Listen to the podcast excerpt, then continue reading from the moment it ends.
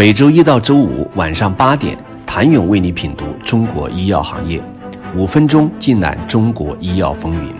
喜马拉雅的听众朋友们，你们好，我是医药经理人、出品人谭勇。虽然新冠疫情对资本市场带来了动荡，但是在医疗健康领域，不管是早期的投融资，还是晚期的 IPO，都呈现出逆流而上的趋势。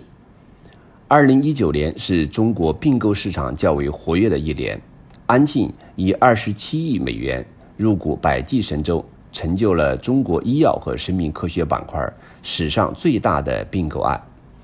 虽然不及海外超大型药企的并购规模，但国内并购交易长期总体保持积极活跃的态势。二零一五年之后，我国年度交易总额维持在两百亿美元以上，年度交易数量四百起以上。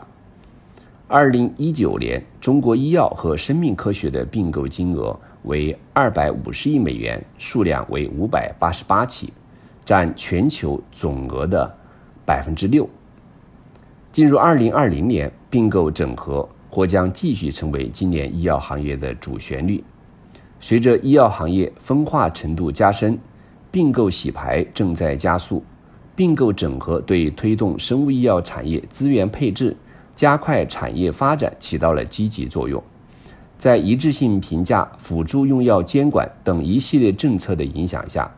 国内绝大多数的制药企业纷纷进入了淘汰赛，许多细分赛道开始主动或被动的加速进入变革和融合的阶段。带量采购、两票制等政策的影响，使药企通过减员、降低成本、卖资产、增收等方式调整营销业务，收缩研发管线，进一步盘活资产，优化资源配置，聚焦核心业务。控制经营风险，而从全球来看，跨国药企的成长史也是一部收购史。全球范围内，生物医药行业的并购和重组加速，大大提高了发达国家及跨国公司抢占市场、垄断技术、获取超额利润的能力。包括默沙东、GSK、辉瑞、诺华、艾伯维等跨国药企纷纷将业务进行拆分或并购。二零一九年。百事美世贵宝以九百五十亿美元收购新基，艾伯维以六百三十亿美元收购爱尔健，武田以六百二十亿美元完成对夏尔的收购。对于国内制药企业来说，海外并购也将成为趋势。荣中研究分析指出，自二零一四年医药行业开始大举并购以来。生物技术公司之间、生物技术公司与制药企业以及制药企业之间的并购重组十分活跃。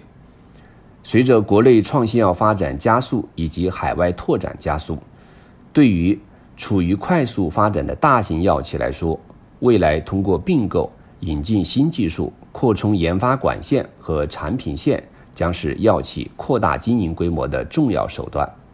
同时，收购重组。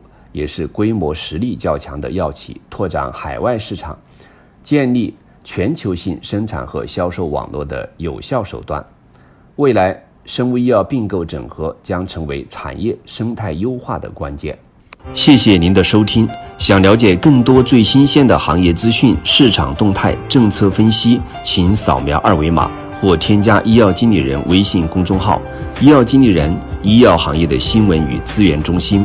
我是谭勇，明天见。